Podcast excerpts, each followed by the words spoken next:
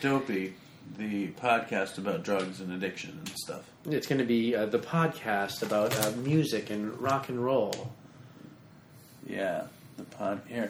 Today we have a very, very special episode of Dopey, right? Yeah, special for several reasons. Why? Because the person, listen to this. You listen to this? Yeah. Listen. You listening? Yeah, I'm listening.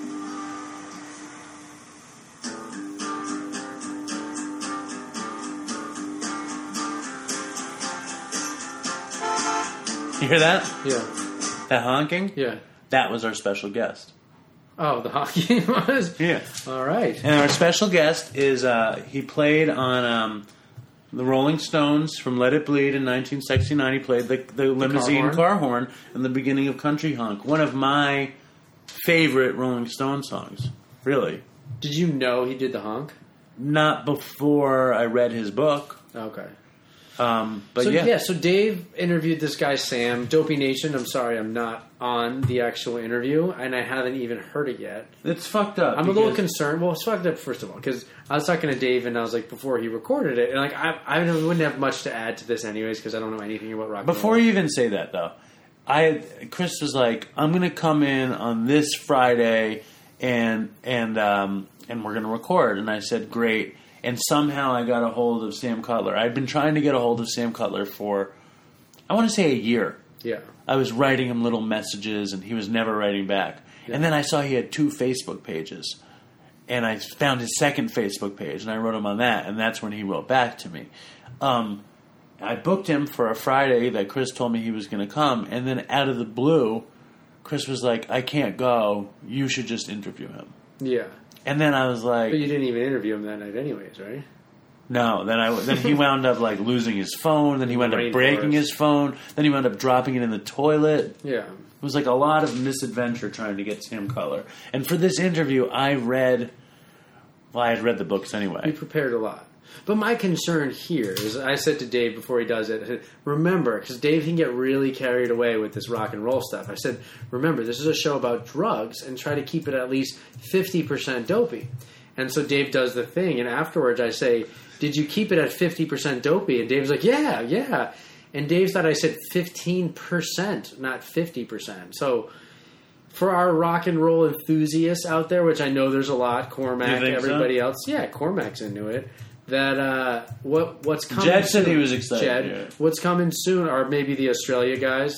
Well, he's from Australia. That's what I'm well, he's. English, but he lives Did Australia. somebody posted on uh, Reddit? I think that they didn't. No, it was on. Instagram because he was upset. He thought he thought that um he was upset that that Sam hadn't responded. Yeah. And he was like fuck Sam, but you know Sam is you know obviously an accomplished. He's a writer. Yeah. and uh, he's in his seventies. Yeah. So like he didn't really want to didn't really want to be bothered for a little bit. But anyways, the point of all this stuff is that um, you, uh, Dopey Nation, that's about to listen, this might be a little rock and rollish. Oh, it's fucking it's an hour. So if you don't want to, li- I mean, I, I don't even want to say it. It's an hour long. If you don't want to listen to it, you don't have to listen to it. But now Sam Cutler's going to hear it. He's going to be like, "What the fuck did you tell him not to listen for?" No, because you tune out if if you don't want it. You know what's it's just it's good for them to know what they're getting into. We're talking about an hour of incredibly exciting stories about the Grateful Dead, the Rolling Stones. This is the guy that toured with the Stones in 1969. He's the guy who helped set up the Altamont Music Festival. I mean, He's- it's prime. That's you know the thing where they ask you if you could be born in any generation and when would you want to live. That's one of the ones. It's always like I wish I was around in the '60s. Well, you don't. I do You do not for the music. for what? just for that whole thing, you know. For the that was my wish when I was active. Was like because it was like, you know, uh, drugs were ruining my life. I was like, just if I lived in the '60s, maybe I would have smoked pot and took a lot of LSD and been free love and like, you know, could have basically like, You would have listened to better music than Flesh and Bone. yeah, I would have listened to better music. I, I mean, I listened. To I'm sure somehow in the 60s you'd even find the worst music to listen to. What is bad music from the '60s? Um, bad music from the 60s. I don't know, it's mostly pretty fucking good. It's all good. It's not all good, but it's, mostly good. All good. Who don't I like in the 60s that much? I, I'm not. I mean, people are going to hate on me for this. I don't love Frank Zappa. People love Frank Zappa. It's too out there for me. Yeah. I mean, pop, the thing about the '60s was that pop music was good. You know, there's some that wasn't good, but the '60s had a lot of good music. And this guy was like right there. He tells us. He told me stories about him with Janis Joplin and Jimi Hendrix, and he told some cool stories. Yeah. He went on a train ride in Canada with Janis Joplin, the Grateful Dead, members of the band, the band that toured with Bob Dylan, other bands that you don't know about, Albert King, blues player. But it's just, for me, I spent an eternity watching these movies that he turns up in. All right, we don't need to turn the beginning of the rock and roll show into rock and roll. I kind of want to. No, because it's just going to be all rock and roll. it's funny. You actually reminded me of an Uh, interesting no, I'm looking for an email. Just relax. no, I got an email already to go. What do you got? I What's got- the interesting story I reminded you of? Oh, um, it's really not super interesting, but it's funny. I remember when I was in fifth grade. This, Uh-huh. That's pretty fucking young, right? Yeah. That um, there was this kid in my class. His name was Guru Dharam Singh Khalsa. What kind of name is that? It's Sikh. He was Sikh, and uh, we were at this like party, you know, fifth grade party, like you little cliques, girls and guys and stuff. And he was off in this like playhouse, you know. It was like basically like this kid, this kid who had the party. His little brother had this like playhouse, and I went in the playhouse with him, and he had this big fucking bag of uh, brown powder. And he's like, "Do you want to have some?" And we're in fifth fucking grade. That's pretty young, right? And how old are you in fifth grade? Like ten, 10, 11. something like that. And uh, it was a bag of nutmeg. And I remember being like, I like ate a little bit. I was like, "Oh, that's weird." And he was always this bizarre kid, right? And it wasn't until like I, I always remember it stood out because I was like, "Is he trying to give me drugs?" I was like, I remember saying, "I was like, is this drugs? I don't do drugs," you know, or something like that. And he laughed and he said, "No." But then, like when I was like years later, uh, I I really you trip off of nutmeg. You eat a shitload of nutmeg, and you have like a trip. Did know? you It's ever like, try that? pleasant. I tried it. It didn't work. It's like, but you have a long, like one to two day trip that's unpleasant, and they removed it. Um, That's they removed unpleasant. from prison. They removed from prisons and stuff because people would trip on it. But the reason I just remembered that is because he turned me on to Jimi Hendrix. You like Jimi Hendrix, I right? like Jimi Hendrix, of course. Who doesn't like Jimi Hendrix? I don't know. Um, you have an okay, email? I got an email I ready had to an go. email, too. Yeah, I got one ready to go though. All right, you ready? Yeah. Hi, Dave and Chris. My name is Matt, and I have been listening to your podcast from the first episode. I am a normie with no prior drug addictions, but enjoy listening to your stories. I currently work in the rehabilitation sector as an education coordinator at a prison in Australia. My background is in case management, and I stumbled across your podcast as I enjoy learning about various strategies to beat addiction. I think connecting with your audience is so important, and I love how the Dopey Nation supports you with suc- success stories. Hence the purpose of this email. A prison is about to be opened, which I will be coordinating education interventions for inmates. Part of this role would involve setting up an inmate library. Given a large number of our inmates have battled with addiction, and I thought your podcast may be a good resource to obtain. obtain. Unfortunately, I cannot stream podcasts in a prison environment.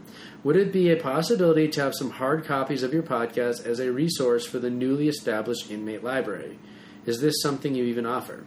I haven't yet had discussions with senior management in relation to if this is able to happen. Just wanted to send the feelers out to get an indication if this may be something of interest. I think your work may help some offenders and provide a great platform for unique approaches to rehabilitation. Cheers, Matt. What do you think? Pretty rad. I'm surprised you haven't made the dopey CDs yet. Well, I didn't even know what he wanted. I'm like, what do you mean hard copies? I mean, you can just download it and burn it yourself. Yeah, Matt. I'm like, uh, go for it, you know, whatever you want. Maybe it's like it reminds me of. I that. thought at first he meant like manuscripts. It totally reminds me of that homeless guy who wants the flash drive of Oh, Lonely God. Space. I still see Frank. him. Well, I kind of avoid him now. What does Frank Uh, have to say? Frank's met Annie a bunch. Does he like? What about? I'm like, I tell, Helga. I tell Frank, I'm like, Annie, this is uh, Frank. This is Annie, is Helga's roommate. And he's like, Frank's like, you guys gonna make a podcast about homelessness that I could get on? Um, so pretty cool. And so, but in this um, thread of conversation or thinking or whatever about Dopey being potentially helpful for inmates, I also want to share some uh, recent Dopey press. Oh yeah, Yeah. So September, we're a little behind, but September 27th, 2017, an article was published that was titled Four Podcasts to Talk You Through Tough Times in Early Recovery. On, let me guess what it was. It was Dr. Drew, uh, Russell Brand, uh, Bob Forrest, and Church and Other Drugs. No, wrong, wrong, wrong, wrong. So, number one, it's a bunch of crap. It's a bunch of, not crap, it's a bunch of. It's a bunch of crap. It's a bunch of talking. No, number one is uh, Meditation Minis podcast. Number two is the Share podcast. Oh, Omar. Number three is the Dopey podcast. What do they say about Dopey? and number four is Sleep with Me, Help Falling Asleep. So Sleep these are, with Me? These are the four podcasts Is that like, for early is that recovery. like the, the, the sister podcast of guys we fucked? Sleep with me. Sleep with me. I didn't even think of it in that way.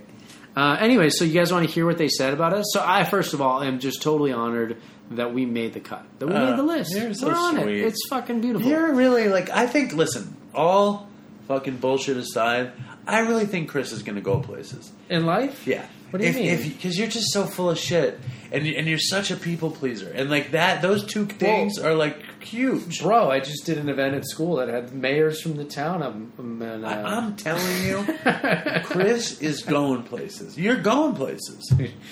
I think you're going places. You I'm do? kind of open to ride your coattails. Where am I going? I don't know. I was hoping that pilot thing would work out. No, where am I- where am I going? I'm hoping that you you get some TV show and I get to write on it. You know what's That's the only reason I'm maintaining this. You know what's you know what's happening is the cookies. The cookies is bullshit. I'm not not crossing my fingers for the cookies. The cookies, it's that's the money. Dave's so dumb. He's making this black and white cookie, the Othello. We've talked about a hundred times on the show. But and he does it, and he prints a hundred cookies, and he sells out of them in a day. And then he's like, hmm, three months from now, we're going to run another hundred cookies. Dude, this cookie. It's the Othello Mark II. You make five thousand cookies, and you go pound pavement, and you put them in all the stores, and then you see if you get orders, and then you make look another five insane right now. You, you tell me I look. You look insane. I'm so I'm so sane. I just blew your mind. You're, you're so sweaty, you're dry. What is that from? I'm so or am I so sane that I just blew your mind? Uh, you don't think I know what that's from? What's it it's from? Kramer from Seinfeld. All right.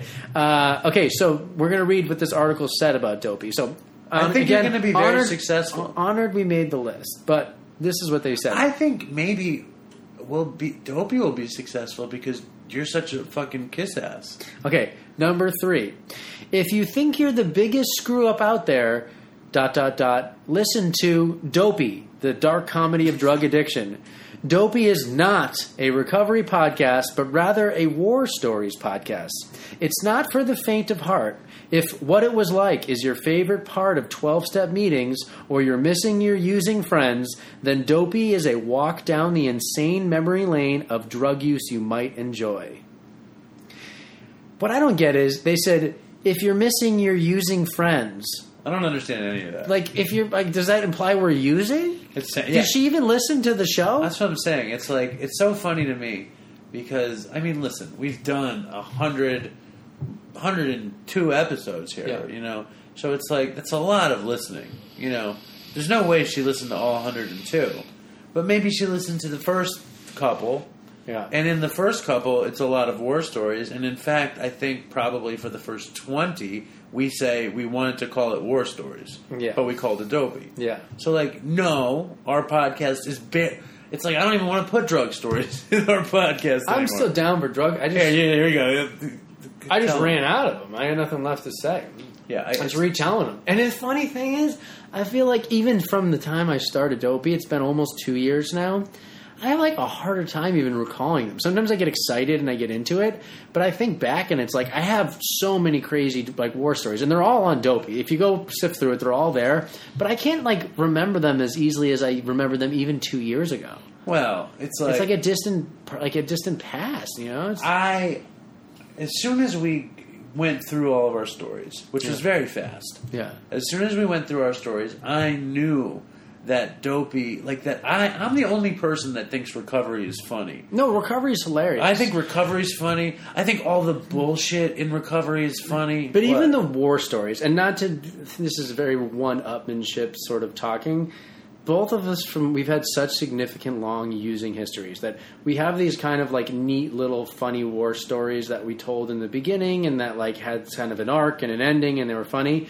But even our stupid little anecdotal stuff that pops up sometimes those are like the war stories of some of the people like email us and it's shit we even forget do you know what i mean? And it's just little side notes that pops up. So even making it a recovery podcast still like i think the format of adding those little anecdotal things that pop up from time to time whether it's injections of shooting uh, shooting mechanics or uh, Right. drug testing stories like shit like that Needles still breaking pops off, in yeah. Fucking but it's weird- mostly recovery and funny shit from and I think what we do differently too from the stuff from the little bit I've listened to is we share a lot of our personal lives and what's going on. It's a two year story arc of both of I mean you hear my old fucking relating you psychoanalyze me every other episode. We hear about Linda and we hear about you know what's going on in your life less. I mean you're a little more guarded than I your fucking dad comes on. He's been on three or four times. Talk about work constantly. yeah. Um, I think that our show is um, it's like listen, I don't listen to the share that much, Yeah. and I and I have only the utmost respect for Omar and gratitude for him. You know what I mean? Omar really came through for us, and Omar helps people, and I I don't have anything to say bad about. and you know Omar. what? Omar was actually one of the like his his podcast, the Share Podcast, Dopey Nation. It's super hope hopey. You know, it's very hope based. Kind of like it's not strictly twelve step, but it's just like very you know It's hopey. it's hopey. Yeah, but he got on our show, and I think he understood the format of our show and really did what Dopey was like originally about. He went Like, to town. very well. He went to town. It was a fucking great, a great, great episode. And I think we did the same on his. We gave we, we got hopey on Share. The dopey host got hopey on Share. But the point is that our recovery, because I, I don't think Dopey is a, a drug podcast. I think it's a recovery podcast. Big Mas-. I think it's a, I, I think it's a recovery podcast masquerading as a war stories podcast, and I don't think we should ever change that. Well, we're not changing it. Uh, I'm just saying that, like, in my own definition, in my own mind, and when I talk about it, I mean, I just say it's a really stupid podcast. Don't listen to it. That's really what I tell people. That's your pitch. Yeah. I stop saying it's retarded just in case they have retarded kids. I Yeah. just say, oh, yeah. Like this morning, I went to a meeting, and uh, there's a girl at the meeting wearing a dopey shirt, which, like, and I'm sitting across from her, so I'm just like, this is the greatest thing I've I'm just sitting there, I'm just like, I'm like, this is the greatest thing I've ever seen. You know, Yeah. I'm feeling very good. And then after the meeting, I was talking to her, and um, Did anybody comment on the shirt ever? well, after the meeting, I was standing with her and this guy, and she and she goes, uh, "Did you notice my shirt?" She said to the guy. She goes, "What is that? Opay?" Because the, D was covered by something and Yeah. the Y was covered by that. And she goes, "No, it's Dopey Podcast. It's two idiots in recovery talking shit." And um, and then he looked at me, and I think on Instagram, like my name po- pops up with it somehow. Yeah. And he goes, "Don't you have something to do with that?" I said, "I don't know what you're." I said, "I don't know what you're talking about." I said, "I wouldn't listen to that." I said, "I said it's no good. Don't listen to it." That's funny. That's what I always tell people. It's no good. Don't listen to it. I mean, if you said that to me, I'd want to fucking listen to it. You think so? Yeah. I've been telling people at school about it on the sly, What do you say? here and there. What do you say? Uh, they asked me what I'm doing, and then uh, like for the weekend, and if I'm coming to New York, I said I'm going to New York to record a podcast.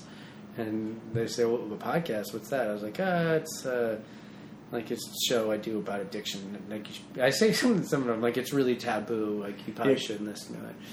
Chris says taboo. I say stupid. I say controversial and taboo. I say stupid. yeah. I told Sam Cutler it's pretty stupid. He goes, "No show is stupid. Let's make it hip and smart." Is that what he said? That's what he said. Yeah, but he also said you can't laugh at drugs, right? He might have said that too. Yeah. Um, I was going to say So something. he's else. coming soon, though. He's you know we're gonna about to air his interview. Listen, I only. Uh, I was going to say though, I, in my estimation, a recovery podcast has to have some drugs in it. Well, it's like a share, you know. It's like what was it like, what happened, and what it's it's like now. I think originally our format was to spend more time saying what was it like, and I think we appeal to a unique audience because a lot of people like hanging out there more. Old timers don't necessarily. But I get a real kick out of talking about like the dumb, dumb shit. Yeah, you like recovery. talking about the minutia. Uh, the- basically, the Seinfeldy type antics of being in recovery. It's exactly what it's exactly like the show Seinfeld is, except it's like recovery. Yeah. Do you know what I mean? Like Yeah. this, it's like you know, it's like George coming into Jerry's apartment and saying, "You know what happened today?" Yeah, Like- exactly. That's Yeah. ex- that's ex- that's exactly right. Yeah. Let's let's get, get on with it. All Let's right, get ready for the interview, guys? Again, very uh, rockish, popish. So um, uh, tune in, and um, if you don't really understand what Dave and Sam are talking about, um, Write us an email. write us an email, and also uh, don't worry about it because I, I probably won't understand it either because I'm an idiot. So you're probably an idiot like me. But I hope you like it because it was a real, real honor for me to. Dave was so guy. fucking excited. He was talking about it nonstop. I'm really into it. Yeah. All right, guys, tune in, listen up. We'll be back. Hold on, hold on, hold on. I'm going to start. I'm going to start recording. So tell me the story of what just happened with your phone because I think it's funny. Okay.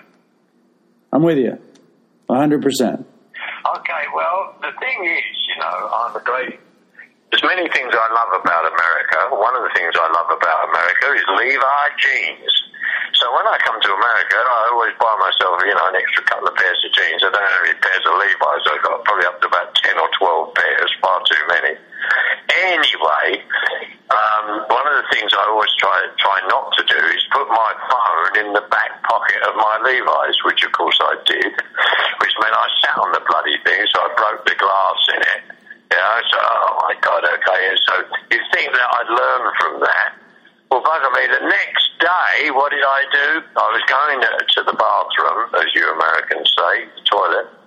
The phone dropped out of my Levi's and fell in the toilet. So that was the end of that phone, and, and that messed up our interview and all that. So I managed to get a new phone in it, and uh, here we are now on a new phone with a battery that works. And I no longer put it in the back pocket of my Levi's. Well, Sam, you need There to you know. are. You need to know. For me, having you on the phone is a. It's a super dream and kind of like a weird fantasy because I've been watching. Um. I, I watch these films, you know, Gimme Shelter, and I, and I just watched The Long Strange Trip. Sure. I've read so many books Right. about the Stones and the Dead and the 60s, Right. and, and for me, the music is, uh, and the time, it's so fantastical that to talk to you is, uh, it's a super treat for me. Um, our show is, uh, you know, you go on. no, no. Our show is this is a basically it's a fucked up, stupid show about drugs and addiction and dumb shit. And um, in my opinion, like I think a lot of drug use comes out of uh, fantasy. In I mean, for me, I, my drug use was very much connected to my fantasy of the '60s and rock and roll. And I know when I read about you, you um, you were taking acid in the late 60s and, and you had read Jack Kerouac and stuff like that. What was the thing that drew you to Yeah. it? Well, I mean, my mother used to say to me, right, she's long dead, of course, when I was a young guy, she used to say, why do people take drugs? And it's a question that still I've yet to satisfactorily answer, really. Uh, why did I take them? I took them, I guess, on one level because it's what everybody else was doing.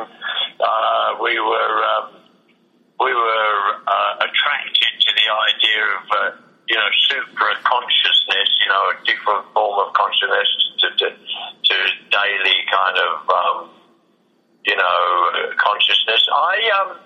I, I haven't done drugs for many years now. I find that I don't. I mean, I'm 74 years old. I find that I don't need to do it.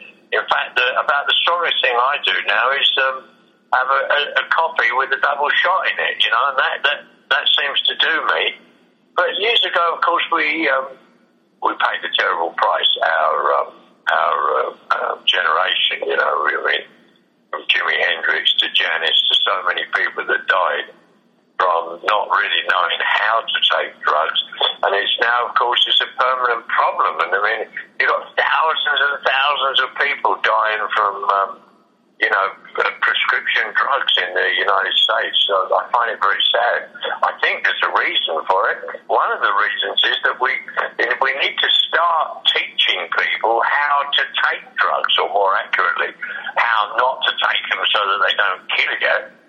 And that, you know, there's an appalling level of ignorance abroad, and uh, people are killing themselves by default, you know, and, and I think it's terribly sad.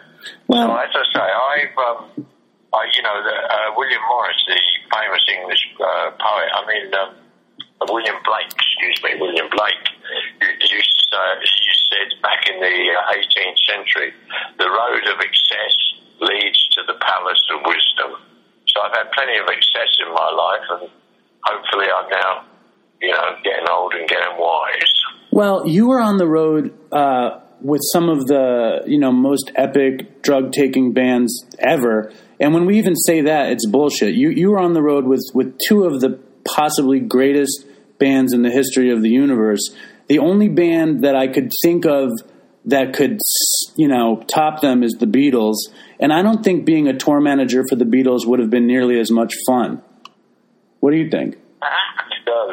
I know, well, I know Mal Evans, you know, I knew him well.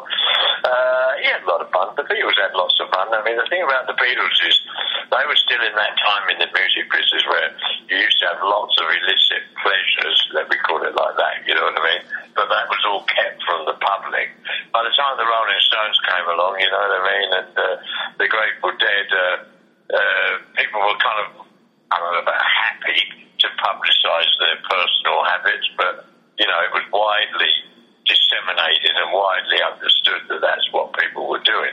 I mean, stretches across a lot of bands, man, not just, you know, the Grateful Dead and the, the Rolling Stones. People with the band had, you know, uh, chemical issues, all kinds of bands have had to deal with this, you know, and, and society itself has to deal with it, doesn't it? You know, I mean, I, I read a report that 68,000 people had died in the United States, you know, from um, pharmaceutical, the misuse, let's say, or abuse of pharmaceutical drugs.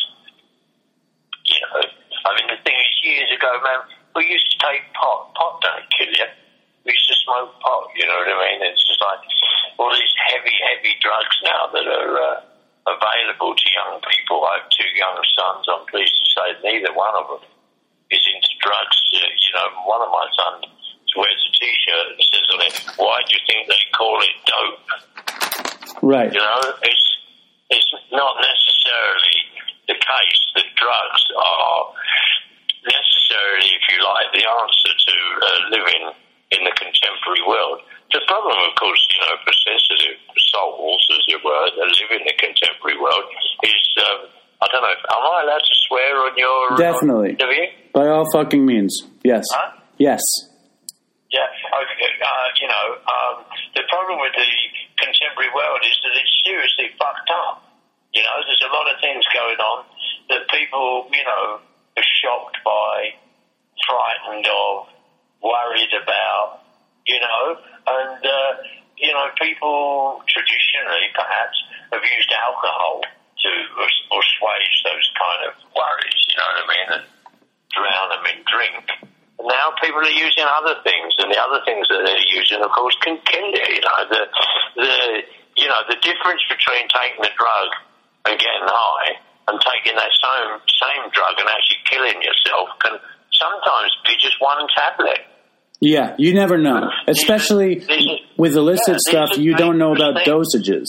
I was um I was a, a heroin addict, and my my podcasting partner Chris was also a heroin addict, but we used everything. And our show is really about you know the dumbest, stupidest things that we got ourselves into, and then it's also about how we got ourselves out of it. You know what I mean?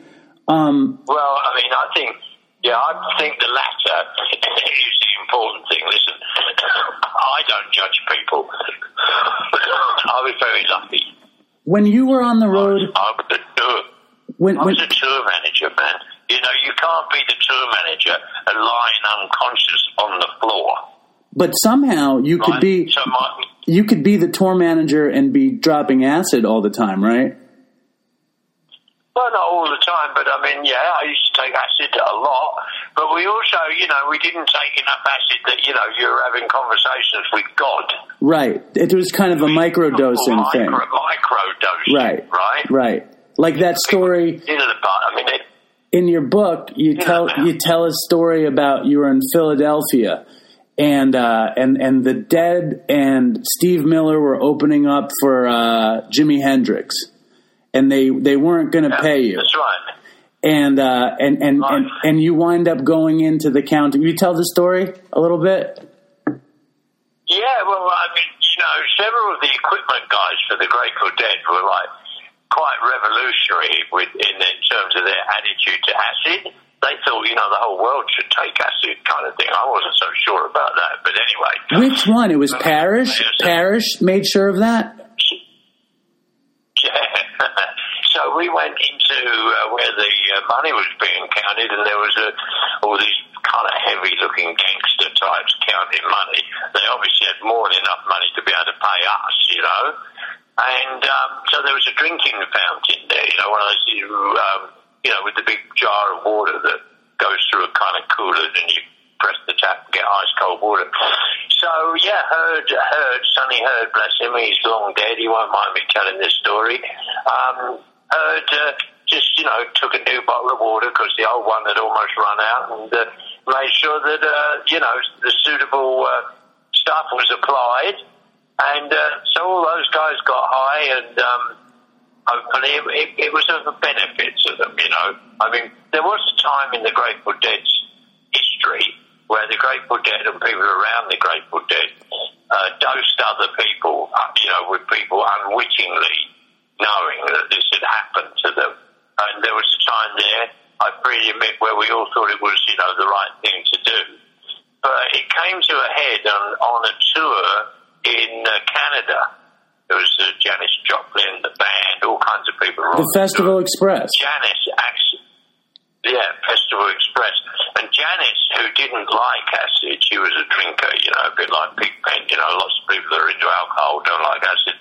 Janis got dosed accidentally. I mean, nobody did it deliberately because there was a big cake and she ate a bit of cake and she got high. And then uh, she got hold of Jerry, right, and just fucking tore strips off Jerry, like, you know, over this uh, happening and was very, very, very upset, shall we say. Yeah, and that did that. We all had a meet. Uh, well, we then had a meeting, you know, and it was decided that basically this wasn't on. You know what I mean? That it was it was time to to change. You know, times had changed, our attitudes had changed. This was uh, uh, irresponsible, if you like, to do this. So yeah, that things changed. But several of the Grateful Dead's crew, uh, without mentioning names, but Sonny Heard was one of them, or Rex Jackson was another, continued to believe that. Um, you know, that was the way to go, as it were. You know, so if you hung around the Grateful Dead, you were in, uh, you know, in, in danger of uh, of uh, getting high. Um, but you know, again, you know, we're older now, man. We can look back on these events, you know, and the way that we behaved. I, um, I, I don't, I don't believe in giving anything to anyone, you know, that uh, they don't know about. And uh, you know what I mean? I think I'm a great believer in informed consent. The problem is people aren't informed. People are chronically ignorant of what drugs can do to you. Drugs, I belong to the school of thought that sees drugs as wonderful tools in certain environments, right? Right. I don't want my airline pilot doing heroin while he's flying me. right? No, no. I don't want my heart surgeon taking LSD while he's putting a valve in my heart. We obviously realise, all of us, that there's appropriate places for taking drugs and there's inappropriate places. And you, you also might you might not want every, every band taking LSD. You just happen to be the tour manager of the band designed to function on LSD, with Jerry Garcia being the guy who could create, you know, who could create on LSD. That was his his go to. Well, indeed. But I mean, I've seen Jerry and I've seen other people. I mean, the Grateful Dead had to learn how to do it. Right. how to function, you know. And there's plenty of things, you know, times that the Grateful Dead were so stoned that it was a, a difficulty, you know, let's be nice about it. It was a huge difficulty for them. But out of that difficulty and facing that difficulty, they learned how to cross that particular bridge, right? With experience. People with experience, they learned how to cro- cross that bridge and use acid as a vehicle for further creativity. Right? Not everybody is equipped to do that, man. You know, lots of people can take acid and have very, very negative experiences. You know, so I'm not a person that believes that you know everyone should take it. I don't. I don't. I'm not a believer in every anybody necessarily having to take a particular drug, and here's the reason why. We all have individual consciousnesses, all of us, right? So there's no such thing as being able to say, oh, yeah, oh, you know, marijuana does this. Well, it does in most cases, but not in every case, right? Of course. Well, heroin does this, or acid does that, or whatever. Of course. I, you know, you can't generalize about drugs, and you can't generalize about people's reactions to them. It's a sensitive area. What I do think, though, is that we need to. I've got two sons. I'm so grateful that one's 23, one's 21. They're both alive. They've managed to get through, you know, the difficult part of childhood, as it were, where they were surrounded by drugs. Here in Australia, there's just as many drugs as there are in America. But they've managed to get a kind of, you know, strike a happy balance. And, uh, and uh, you know, drugs haven't killed them, uh, thank God. Thank And, God. Uh, you know, I'm so grateful for that. But my wife and I, you know, their mother and I, we spent a lot of time talking to them about these things. Well, lots of people's parents aren't equipped to do that. You know, schools aren't equipped to do it. This where the kids get information about. You know what I mean? The dangers of drugs and, and what benefits there are and what drawbacks. None of that exists. But I don't know. I don't know. I, I don't know, Sam, because I know that when I started doing drugs, I was told not, you know, that drugs were bad. I knew that that I should never do heroin, but somehow I, I thought I could. And I'm pretty sure when I read about the history of the Grateful Dead, that that Jerry and and all those guys, Parish, uh, uh, Rock Scully, all those guys knew that they shouldn't be fucking with heroin, and yet, bang, you know, they did. You know, cause, because, you know, they're addicts. Yeah, yeah. Well, people are stupid. Look, let's get Exactly. straight. We're all stupid Were you around when they started switching to dope? in, in some respects. No, man, my deal with Jerry, right, personally with Jerry and everybody in the Grateful Dead was really simple, right? I just came out of working with the Stones, bless them, great people. I have no criticism of the Rolling Stones, you know what I mean? But my one thing I didn't want to do was ever work around ba- bands that got into heroin. That was just not my trip, man. Here's the I mean, question though. Let's, you know, first, first, excuse me, let me finish. So, I personally had a deal with Jerry that heroin was a no-no, and Jerry spent a lot of time explaining to me, no, no, no, man, you know, we're into acid, we're not into heroin. There's, there's got, you know, so in the time that I was with the Grateful Dead, nobody was doing heroin that I know of. right. So it must have started to happen when you were opening that, that tour company, right? I left.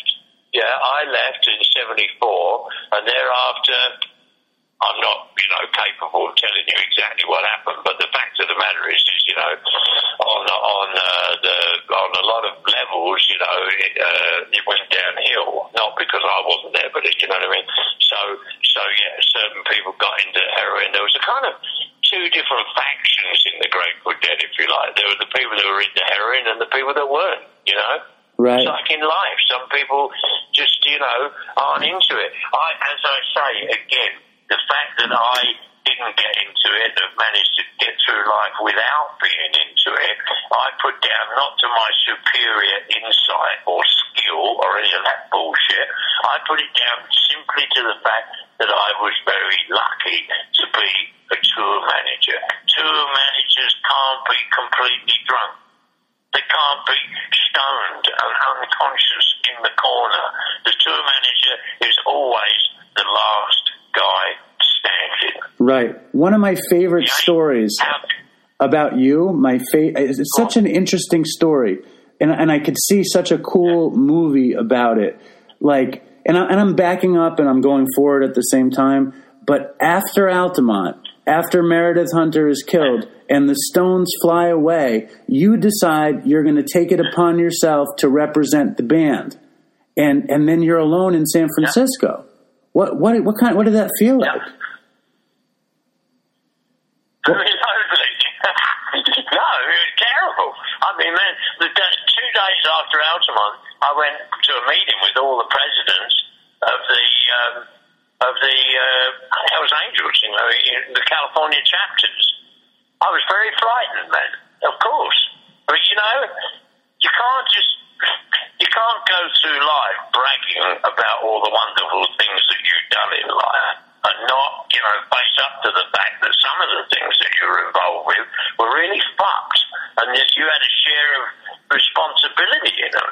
So I felt like, you know, somebody needed to be there to talk for the Rolling Stones, not fucking Mel Belli and a bunch of fucking mafia lawyers. You know what I mean?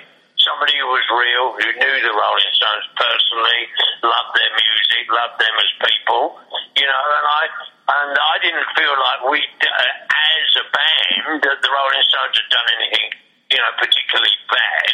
They've been a bit stupid and innocent and naive, but that, you know, that's not a hanging offence.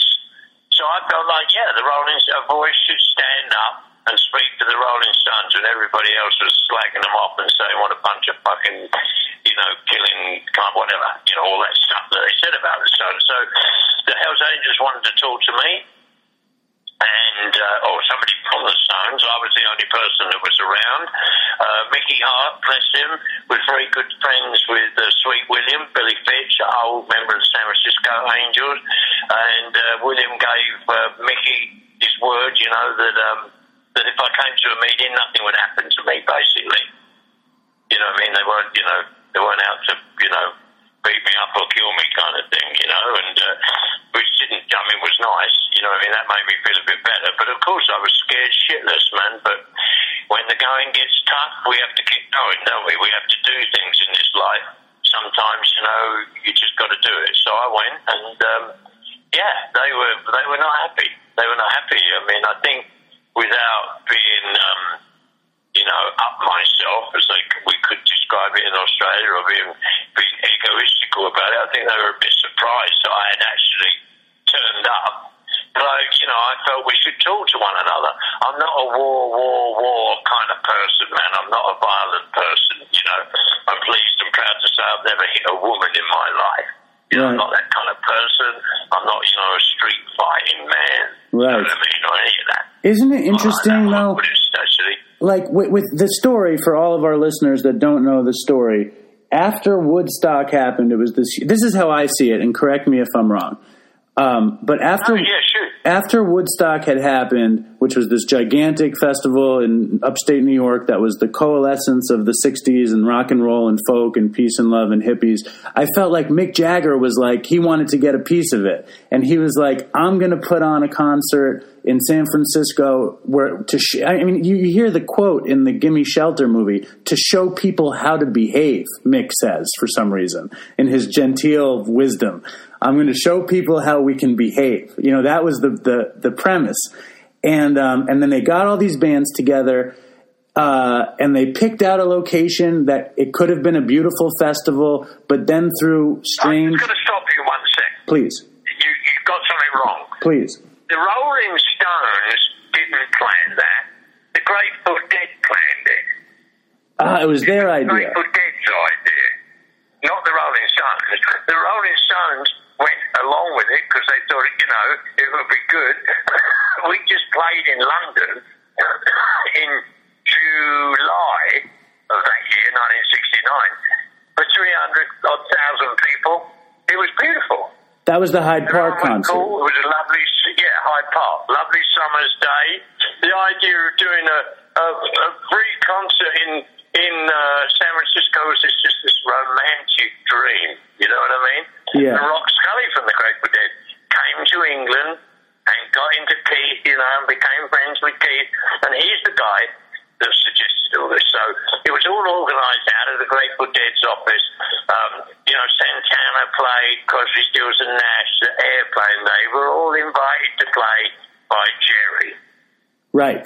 So the Grateful Dead have a huge responsibility in terms of the whole organisation the whole trip, right? Then, of course, it just went pear shaped and was awful, and it was just, you know, like, you know, as everyone knows, it was fucking random violence going on everywhere, American style. And the to Grateful Dead just felt like they, uh, you know, they couldn't play. I mean, like Phil, Phil Lesh, bless him, and he's a dear friend of mine still to this day. Phil said, and I thought he was very brave of him to say it in a way. It wasn't the Grateful Dead's finest hour because the Grateful Dead didn't trust the music, you know, their own music. You know what I mean? To cool the savage beast, as it were. Well, I read They didn't play. or I heard you talk about it that you were certain, you know, there was a lot of acid going around in Altamont, and you were certain that the acid going around was tainted and, and possibly by the government based on the way the machine was the Well- the doses were being tapped. Correct? I mean, for sure. I mean, at that time, I knew the main players in the underground scene that were capable of making, you know, LSD on a quasi-industrial scale, shall we say? Right? They were all friends of the Grateful Dead. Right? I mean, Owsley was just one of them. There were other players as well. None of those people made this particular acid that was at Altamont, right? Which was incredibly strong, right? And also, well, I didn't take it, but I saw the results of it. Hundreds of people had, you know, the the problems with bad trips. It was a mess, you know, and it was being given away for free, you know, and being passed out in prodigious quantities. So, where did it come from? Who, who, you know, manufactured it?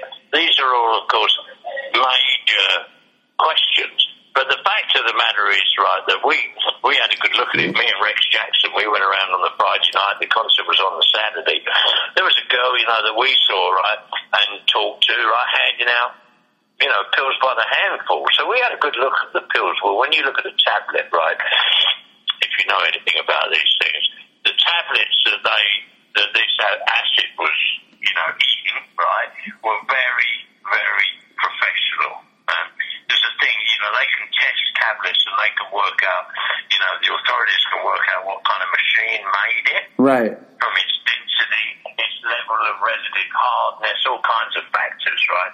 This was made by, you know, in very, very advanced, with the benefits of very, very, thank you, very, very advanced technology. So that wasn't what, um, you know, street chemists were doing Well, at the time in 1969. right. So we, I mean, you pay your money and you make your choice. Who who was afraid of rock and roll festivals during the sixties? Well, who was afraid was a government that saw itself as fighting against the radicalisation of black people by the Black Panthers. And probably lots of your listeners don't even know this, but you know, the Black Panthers were effectively being assassinated by law and order people. Not Yeah. by, you know, random people, but by the police themselves, right? You know what I mean? Not to mention there was that issue. Martin Luther King of the student SDS, right? The Students of the Democratic Society who kind of morphed into the weather people. At Woodstock, one of the freaky things from, from a government perspective was, right, that was that money was being collected to aid the Panthers and the SDS, you know, for their legal defence funds and like that. And I think it complete, again, this is, you know, speculation on my part, but I suspect that it completely freaked out the, um, the, the, the government of the day, which of course was headed up by Nixon, right? And, uh, and had, um, I can't think of his name, the Attorney General Mitchell, who was like a little bit to the right of Hitler as the Attorney Right. General. And it freaks them out, you know, because they, they saw this whole uh, nightmare scenario in their book of like money being generated at rock and roll festivals and going to radical left wing kind of youth movements, right? So that freaked them out. And then when Altamont came along, I, I think that there were certain interests in the United States that actively sought to sabotage it. Right. Well, the question I, I've read, I've read all sorts of serious conspiracy theories regarding uh, the bigger scope of like the '60s, and you know, LSD was originally produced by the CIA as a mind control. Correct? This whole MK Ultra Well, it wasn't, thing. produ- it wasn't produced by them, but they were very interested in in that use for it. Right. sure. It was- they were interested, which quite rightly, look, I mean, quite rightly, the intelligence agencies of the United States were concerned by the effects of drugs, and they needed, you know what I mean, to be um, to be aware of them, to have an understanding of them. They were concerned that the you know the enemies of the United States might employ them as uh, you know against the interests of the United States. That, I'm not naive about it. That's why we have intelligence services. You know, you have intelligence services to protect the country. Right. So, you know, if they're ignorant of things, then, well, you know, they ain't got a chance of fucking protecting anyone, have they? No. No, I don't, you know, feel like they, that they, you know what I mean? They, they, they're, A, you know, a, a like buddy of mine abuses of drugs, isn't it? but a buddy of mine who's a, who's a friend of mine who's a big freak, you know, a big Yeah. freak uh, conspiracy theorist. I was talking to him this morning or last Sure. night, and he was saying his belief is that you know at the time in the early '60s, radical, radical, Yeah. uh, revolutionary thought was coming into play. And that the government wanted to undo radicalism with the far outness of LSD to make it a movement that you couldn't follow because it was too crazy for an average American to follow. To subvert actual radicalism with tune in and drop out, as opposed to fight the power kind of thing. You know what I'm saying? Uh, Do you have what do you? I think there's a considerable, considerable truth to that, you know, view. I mean, you know, the go- government, governments worldwide are obviously, by the very nature of their who they are, they're into control. Right? They don't want a, you know, uh, a populace that's running around getting crazy. They want people that go to work, pay their taxes, And fall in line. normal, legal kind of existences. You know, so the the one needs to remember something was going on in the sixties, right? That was a huge problem for the governments of the Western world. That was the Vietnam War. Right. So governments, you know, wanted to. Uh, what they wanted was basically. I mean, they wanted the kids be into music and having fun. They didn't want the streets, the streets of America or England or wherever, you know, full of protesters about the Vietnam War. Right.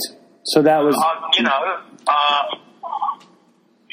you, know, you know what I'm saying? So I mean, it's like it's interesting, isn't it? You know that they um, that this should happen. That that uh, that uh, uh, that The great divergence.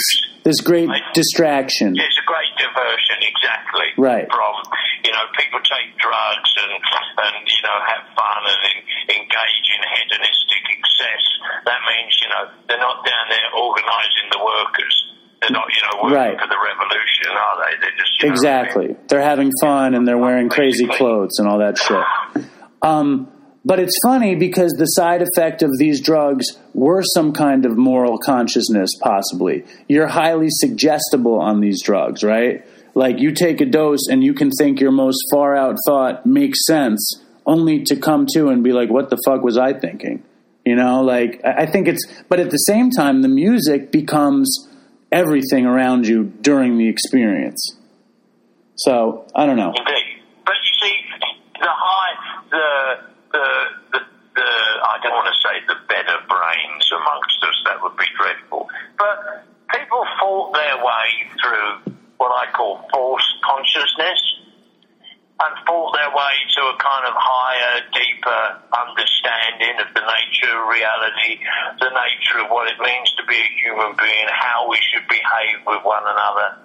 Right. You know what I mean? Right. Uh, the, the, I mean, it's very interesting, isn't it? Since, since the 60s, the Buddhism has spread, you know, like wildfire in the Western world.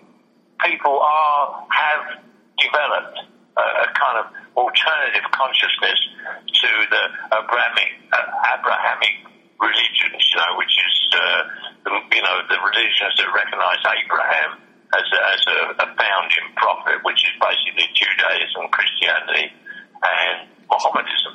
Yeah, and Judaism. Muslim. So people have developed, you know, like a fourth way, if you like, or developed an interest in a fourth way that predates all the Abrahamic religions, which is Buddhism. So, and Buddhism, of course, teaches love and compassion and understanding, and most important, ahimsa, non-violence. So now let's bring it right up to today. You know, I wrote a thing on Facebook about this. Here we are, you know, we've got this disgusting, awful situation where nominally at least we're told, you know, a single lone nutter fires on a music concert.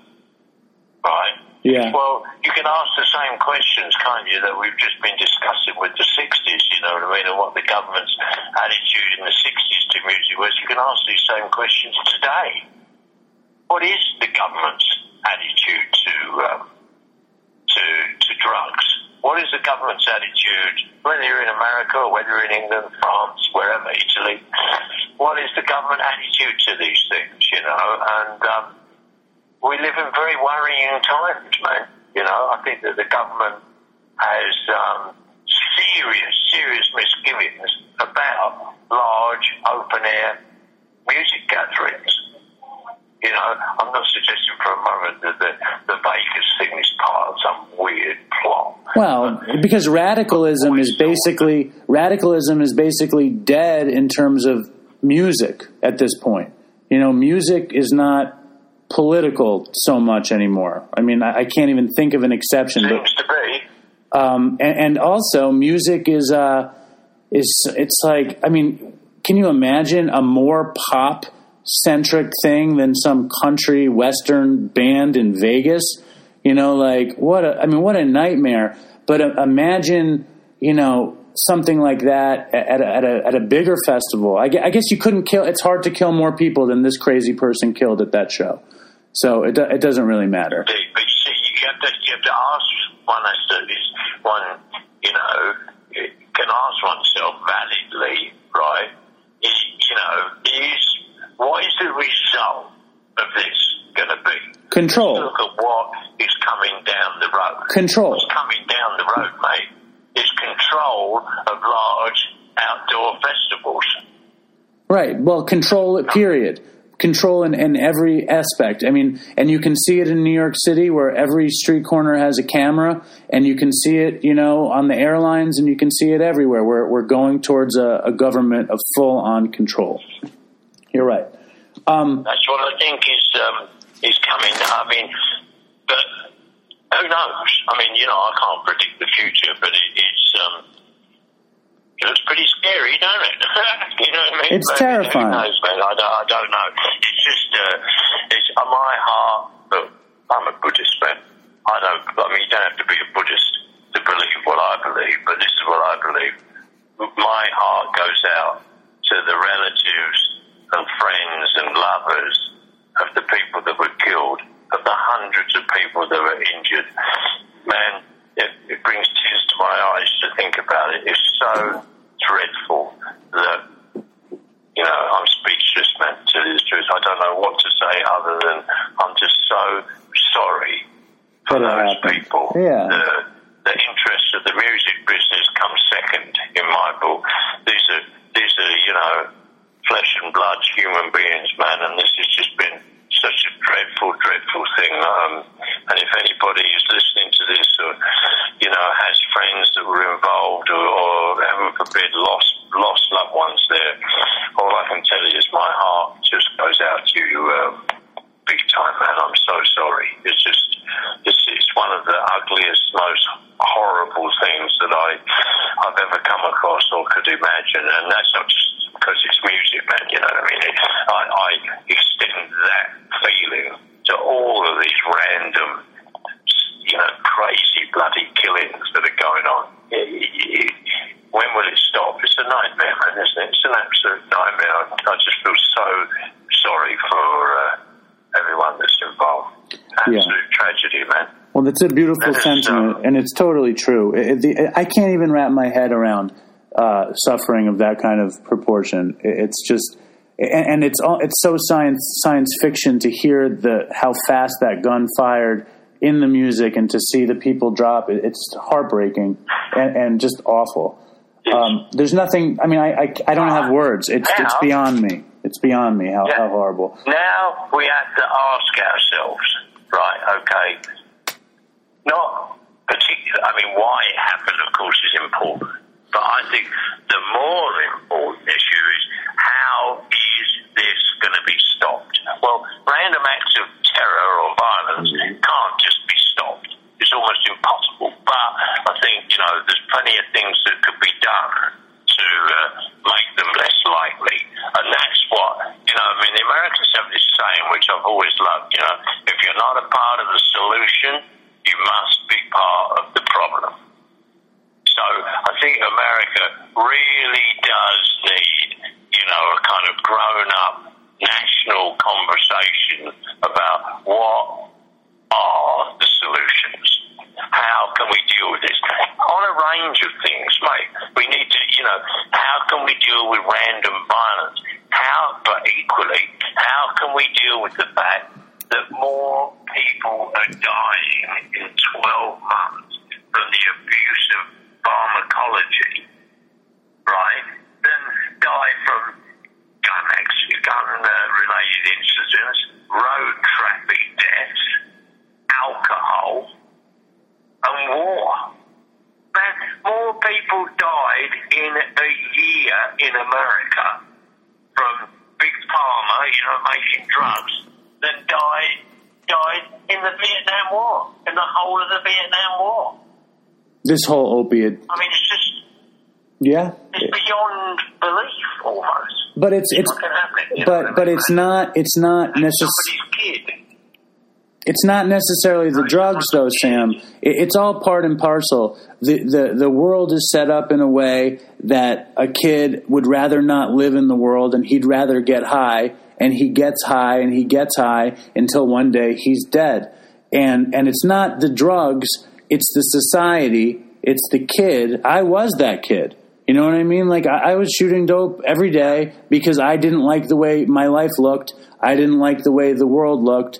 Uh, things didn't happen quick enough for me, and then lo and behold, I was addicted. You know what I mean? And it's a miracle that I didn't die. Yeah, sure. You know, so it's I like hear you, bro. It's like with what we do, what we try to do is take a look at life that it can be joyful and it can be fun and we can laugh at ourselves and we can have a good time. You know, that's our the dopey podcast philosophy. And and it seems like, you know, we have a few hundred thousand downloads and you know, and people are responding, and people are going to uh, twelve-step meetings who had never thought to go, and people are, are think hearing us be happy in being sober and not being pandering and sanctimonious, and they're enjoying what we what we put out. But we can't save the world. All we can say is we're having a nice life, clean. You know, that that's what me and my friend Chris do. You know, and and you know, and, and you're you're. I think it's laudable. I love it. I think it's great that you're doing it. And I mean, you know, that's one of the reasons why I'm sitting in the middle of Australia talking to you right now because I admire you for taking a stand. I think like each and every one of us, man, you know, somewhere or other in our personal lives has to take this kind of stand. You know, we can't save the world. You know, we're not Stalin, we're not Hitler, we're not Roosevelt, whatever, we're not Kennedy. You know, we're not these great political leaders. We're just little old us. Right. We're just human beings. But, you know, we love people. We have a mess. We the people that we love, you know, to die, uh, you know, uh, you know, in some ridiculous, you know, ugly situation. We hopefully we want people to have a, a decent and enjoyable life, you know. So we, we, we're called upon as moral people to do what we can, aren't we? You know, and uh, and, uh, and kudos to you, man, and uh, hats off to you for doing what you can. Um, I'm, I'm totally with you. Life, life is possible without drugs. Of course it is, and it's not necessarily the case that life is improved by taking drugs. It's different, but it ain't necessarily improved. You know, so Right. Of course. you, man, and uh, I'm, I'm, you know, I've enjoyed uh, talking to you, and I hope that my little uh, my little bit here, you know, can uh, yeah help help in the effort. You know. Dude, I have a couple more. I, I, I had to ask more questions. You you were there when they're recording "Let It Bleed," correct? Yes, I was. You played the car horn on one of my favorite Stone songs, "Country Honk." What an honor! What a cool thing! I did. I did. It's I when I was a kid That's right. This is and I heard that record and I heard that I heard that horn. It blew my mind. yeah. Tell me. Well, this is how it happened. Shall I tell you? Well, this is what you know. Mick, bless him. He's a he's a true artist, Mick. You know what I mean? And uh, yeah, so they wanted a. Um, so they're, they're making this country version of you know. Um, Honky Tonk Woman. Women, Yeah. Right? It's a country, it's a country song anyway. And they wanted a, a fantastic fiddle player on it, right? And uh, Graham, uh, Gram Parsons, right, said, oh, you can have Byron Berline, right? So Byron Berline, Judy comes to uh, Cal- uh, California from Nashville, right? And he's like six foot six. And if you, you know, put his 10 gallon Stetson hat on top of his head, he's now seven foot two massive, huge guy, good looking man, you know what I mean? Unbelievable fiddle player. Right. So they play him the track, and then they go, well, Mick goes, well, you know what? Uh, they try and record his violin part in the actual studio with him in the studio and all that, you know, the Mick and the producers and all that, Jimmy Miller, in the control room. Mick wasn't happy with the sound, so then they brought him into the control room and they go, you know, they tried and recorded him there, right where the mixing desk is. So he still wasn't happy with the sound. So then Mick goes, you know what? I think what we need is to get the sound right. We need to do it outdoors. The problem is we're trying to do this in the studio. So then they set up a mic right outside the door of the studio. So he's now like standing outside with headphones on, right? They do it again. No, my barn comes in and listens to it. No, you know, it's not right. It's not right. Blah blah blah blah. So finally, they get like a, oh, I don't know, a hundred foot long cable, mic cable, and they set up the mic to record it with him by this road outside the studio, right? And sitting there, right there is the um, the the band's got a limousine. Is sitting there, right? So says to me, get in a limousine, right? And what I want you to do is, when I signal, just go like beep, beep, beep, you know, because I want tra- you wanted traffic noises. Yeah. God knows why, but anyway, you know, in the back of it all. So Byron Berline standing there with the headphones on, you know what I mean, looking completely mystified, of course, like thinks it's all like, you know, he knows what the Rolling Stones are, and he's being paid to do it, but he looked pretty like, this is fucked. You know, had a strange kind of um, uh, expression on his face, shall we say, right? And, uh, okay, so it's like three, two, one, go. Mick gives me the signal, you know. So I'm like, beep, beep, beep, beep. And Byron does his thing, plays the plays the track, you know what I mean? And then Mick gives me another single, and I go, beep, beep, beep, you know, right? And that was that was my one appearance on a Rolling Stones record. I'm very upset with them. They didn't pay me for it because it was I played the, the car horn better than any man on the planet. Hello. That's what I'm saying. It was fun, man. It's yeah, it's It fucked up. fun, and uh, bless them, and uh, yeah, it's. Uh, I've had I've had many a happy meal telling people my story of how the Rolling Stones used me to play the car horn on uh, Let It Bleed, and of course, Let It Bleed is fabulous album. I mean, I also think that Get Your Ya-Ya's Out is an amazing album, and I was fortunate enough to be on that as well, uh, introducing the band. So uh, yeah, it's been nice, man, and. Um, they were good to me, and uh, yeah, bless them. I love the Rolling Stones. You know, I, I always will. And do you think a funny story about the Rolling Stones. About four years ago, the Rolling Stones came to Australia. So that time, my son, my youngest one, was still in his last year at high school, and my oldest one had just left high school. Right? So I, said, hey, you know, the Rolling Stones are coming to America. You want to meet them? You know? They both looked at me, and my oldest son said, the Rolling Stones? Grandma likes the Rolling Stones. they both they both came, and the Rolling Stones were so kind. Rolling Stones, are, you know, are good family people, man. You know, uh, he's got four or five kids. Uh, Mick's got I don't know seven or eight that we know about. Right. They love their kids, and uh, you know they're they're they're, they're soulful, man. They're soulful people. They were uh, they were very very kind to my sons, and uh, what can I say? You know, when people are kind to your kids, it's uh, it means a lot, doesn't it? You Yeah. children? I have one. I have one one daughter. She's seven. She's great. She's my world. Yeah. Lovely, man. Yeah, Um, of course, absolutely. I mean, there's nothing more. I mean, I was lucky, man, having kids. I was in my 50s Right. where I had a kid. I was actually 51, you know, and uh, it, uh, it changed my whole life. And uh, I think it changed my whole life for the better. Made me uh, a warmer, more caring, loving person. And also helped, in many ways, me, uh, you know, understand a bit more about loving people. So children, what a what a blessing. Oh, I don't think I would be. I wouldn't be clean. reason why. Yeah, I, I would. Just let me finish. Even, uh, sorry, I do. I know I talk a lot, but even more reason why your program and what you're doing is so important.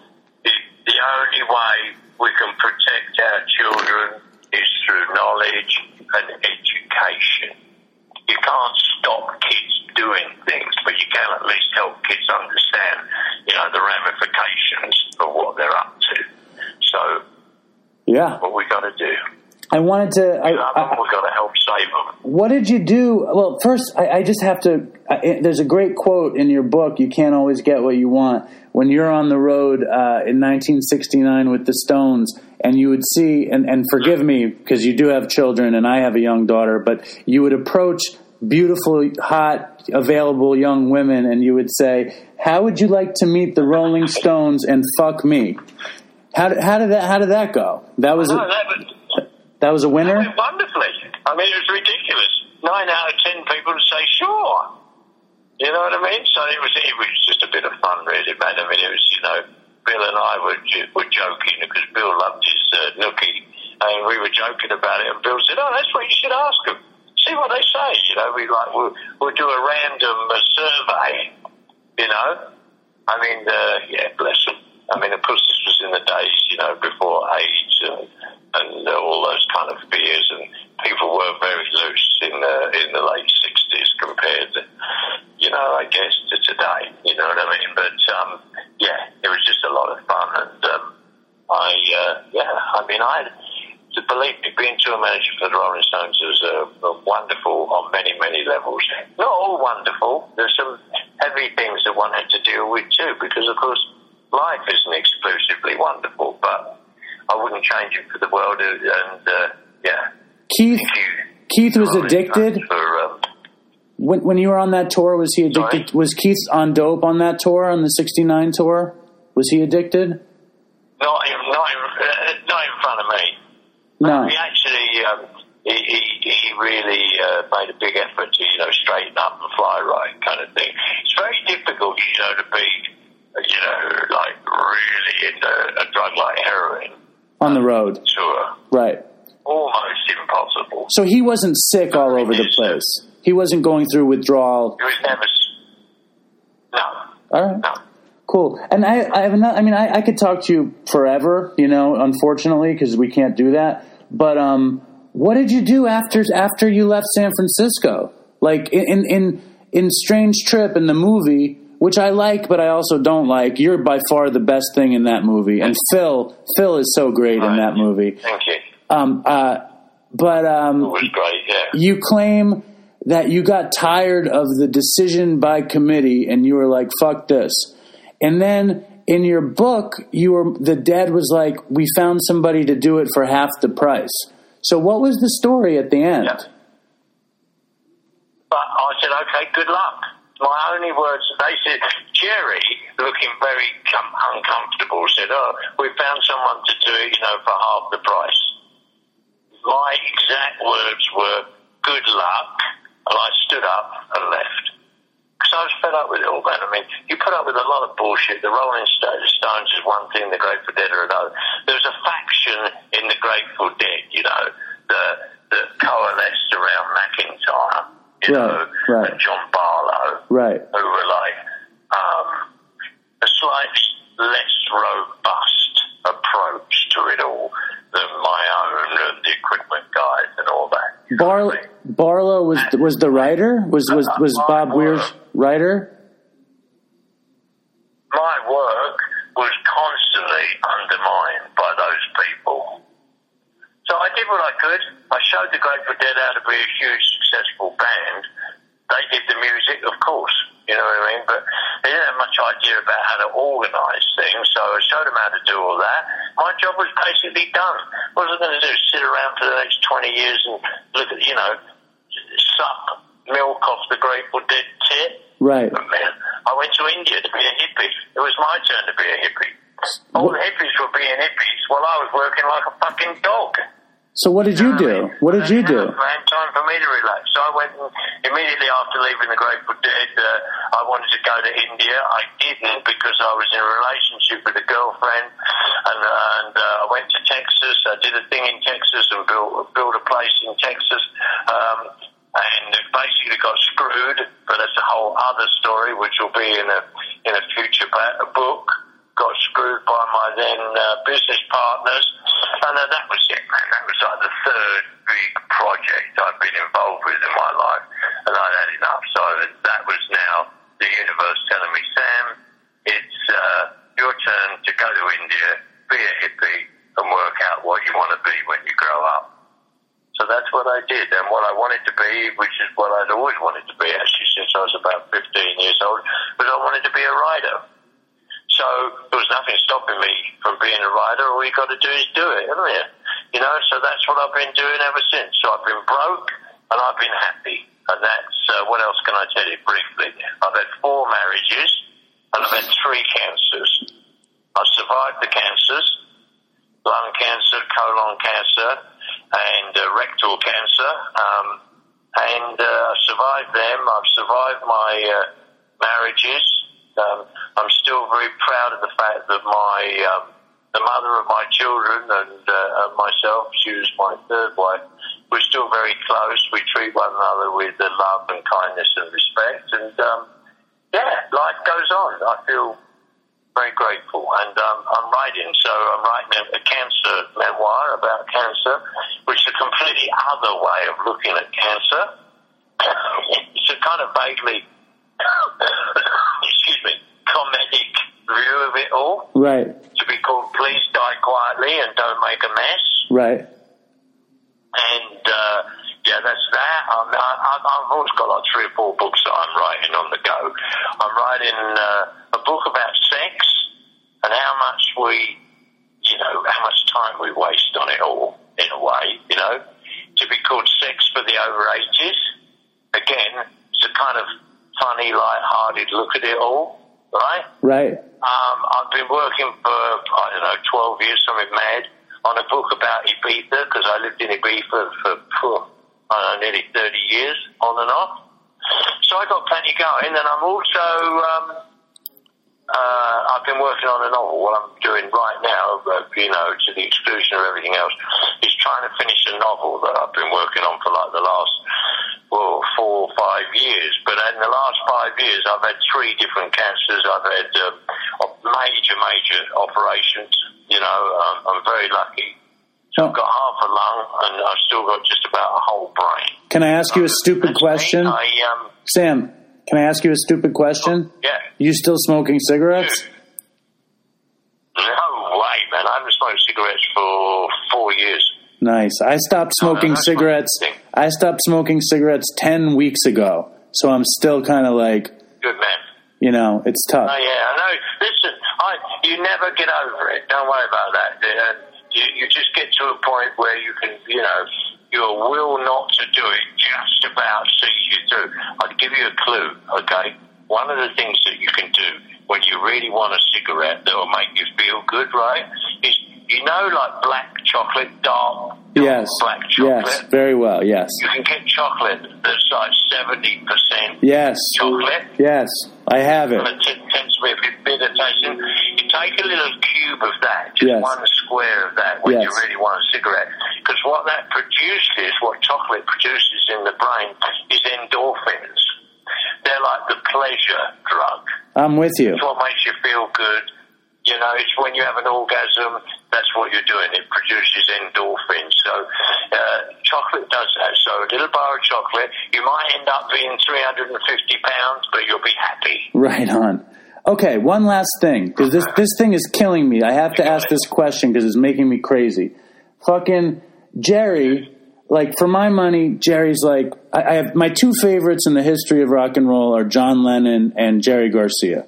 Um, now Jerry is this monster guitar player, beautiful, soulful singer, and he studied uh, the idioms of American music like most nobody. You know, he was a student of, of rock and roll, of American music, of country music, of blues. And I listened to Keith Richards, who was also an amazing student of these idioms. You know, he studied the Bakersfield style versus the Nashville style versus the Memphis style. And for some reason, Keith always shits on Jerry. Why? Are you with me? You gone? Fuck. Hello? Well, we lost him somehow. I'm gonna call him back. Hello. Um, I thought you ran out of batteries. I, I don't know what happened there. I, I No, thought- so okay, go, back to our last question because I'm going to get brain cancer or something dreadful from being on this phone for so long. So fire away, brother. yeah, the last question was why did Keith shit on Jerry's guitar playing when Jerry was such a sweet guitar player? Oh, that's just Keith, isn't it? You know what I mean? You can't resist it, can it? You can't resist saying that, you know, it's like Keith saying, oh yeah, he snorted his father's ashes. What bullshit. It's just, you know, I, I- all that stuff's made up by publicists, man. I don't, I, I wouldn't give it two seconds of, um, of, um, credence. So you don't think Keith snorted his father's ashes? Of course not. You think he injected them instead? No way. It's like him saying Keith fell out of a coconut tree. Keith couldn't climb on a fucking chair, let alone up a coconut palm. So what what what do you think that story was? What, what? What do you think happened to him then with the head injury or whatever? You think there He wasn't an injury? he got drunk and fell. He got drunk and fell over and hit his head. Right. All right, Sam. I don't want to get. Probably. I mean, I don't know. I, you know what I mean? Listen, I love talking to you. Just let me say something, man. Right? I really, really, really appreciate your efforts and the efforts of anybody that's trying to, you know, help people not fucking die by accident from drugs. So keep up the good work. Thank you, Sam. with you, and, and thank you uh, for for all the lovely things you're doing, man. Nice. And everybody should check out samcutlersbooks.com. That's the new site, right? Yes, it is. Yeah, and uh, hopefully I shall be writing away and posting some things. You can get my book, and uh, my new book will be out early in the new year. I can't tell you what it's about, but it'll be good. Thank you for Thanks again so much for talking to me, brother. thank you for indulging all of these Peace questions.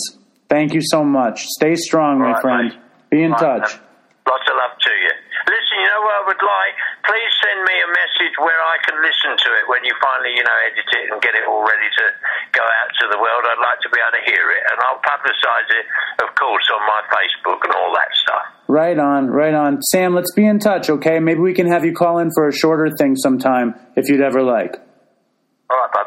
Thanks, man. Nice one, man. Okay, buddy. Have a great Thanks so night. much. Thank you. Thank you. It's an honor. Thank you. Good night. Bye. Bye. Bye. All right. Well, thank you, Sam. That was pretty fucking sweet. Yeah, dude. Right on. Peace. um, so that was an experiment in long form interview. Um, Send us an email and let us know if, if uh, you enjoyed Sam's thing. And uh, Dave, if you have any questions, comments you'd like us to forward a- along to Sam, Dave will do that. Um, I will. and hopefully he gets it done there in the rainforest and can respond. Yes. And Sam's working on some really cool writing stuff he told me about, which is really fresh but very top secret.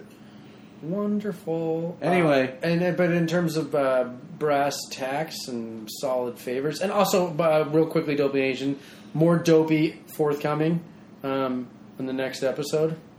We get some pretty dopey shit on the next one. Do we? Yeah, What's next? uh, drug testing, Jed. Comes Oh, yeah. back on. Turkey basting. Turkey basting. Y'all, Right. y'all, y'all know what turkey basting is? You'll find out on the next episode Yeah. of Dopey Podcast. The dark comedy of drug addiction. Yes. Uh, so, and with that, we're going to sign off and just ask you to uh, drop us a uh, review on iTunes. Uh, As grateful as I am to Omar and the Share podcast, my only really important mission in this world, besides raising a family, is having more reviews than Omar. so it's family, more reviews than Omar. Sobriety? I'd say it's family, more reviews than Omar, sobriety. Yeah. Where's God falling? Okay. Is God rolled into the sobriety package? I think family is going to encase God in sobriety also.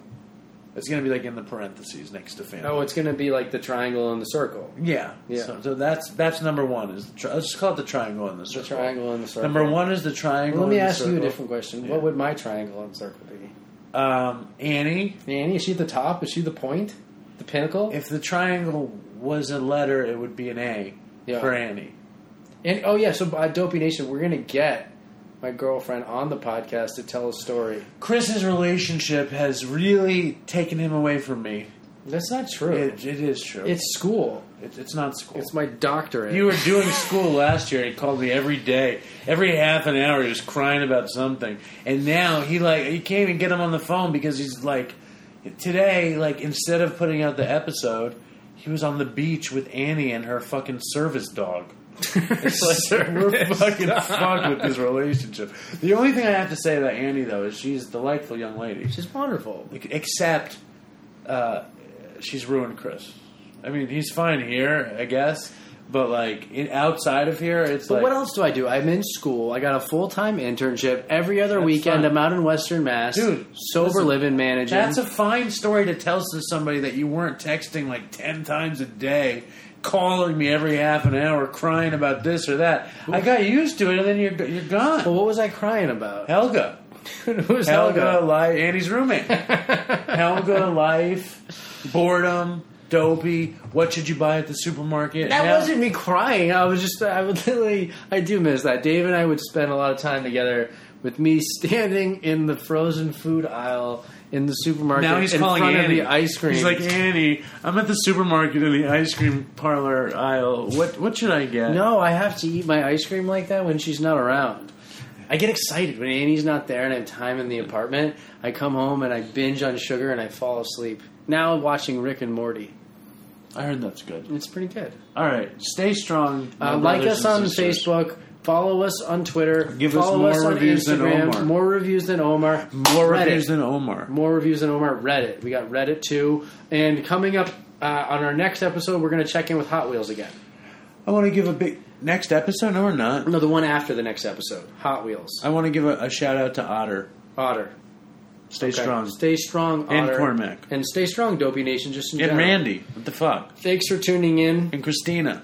And, And all the rest. Yeah. And all the rest. All right. You know, we didn't put a, a big. Uh, uh, we should do the other episode first. Who knows which episode's going to come out first? Take care, Dopey Nation. Stay strong. Stay strong, my brothers and sisters, in and out of recovery. Toodles. I wanna take a walk around the world. I wonder would it do me any good? Until I get some money in my pocket, then I guess I'll just have to walk around my neighborhood. But I wanna be good so bad. Wanna be so good, so bad, so bad. I wanna be good so bad. Bad desire's all I ever had. And I wanna take a ride up in the sky. Watch as aeroplanes just pass me by. And I wanna see a Lear jetliner take a dive. Just to show all of these people what it means to be alive. But I wanna be good so bad. Wanna be so good, so bad, so bad. I wanna be good so bad. Bad desire's all I ever had. And my shadow's getting smaller, and smaller. And it's time to where I stand. Shadows getting smaller and smaller, and it's high noon where I stand. And I wonder would they pay it any mind when I leave this busted city far behind? I'll take the high road, however far it winds, peace and love are very, very, very hard to find, and I wanna be good so bad. Wanna be good so bad, so bad. I wanna be good so bad. Bad desires all I ever had. Damn it, all these suckers make me mad. And it's all I ever had. And it's all I ever had suckers made me mad, and I want to call my dad, and it's all I ever had, and it's all I ever had, and it's all I ever had, and it's all I ever had. And these suckers make me mad, and it's all I ever had, and I want to call my dad, and it's all I ever had, and it's all I ever had, and it's all I ever had.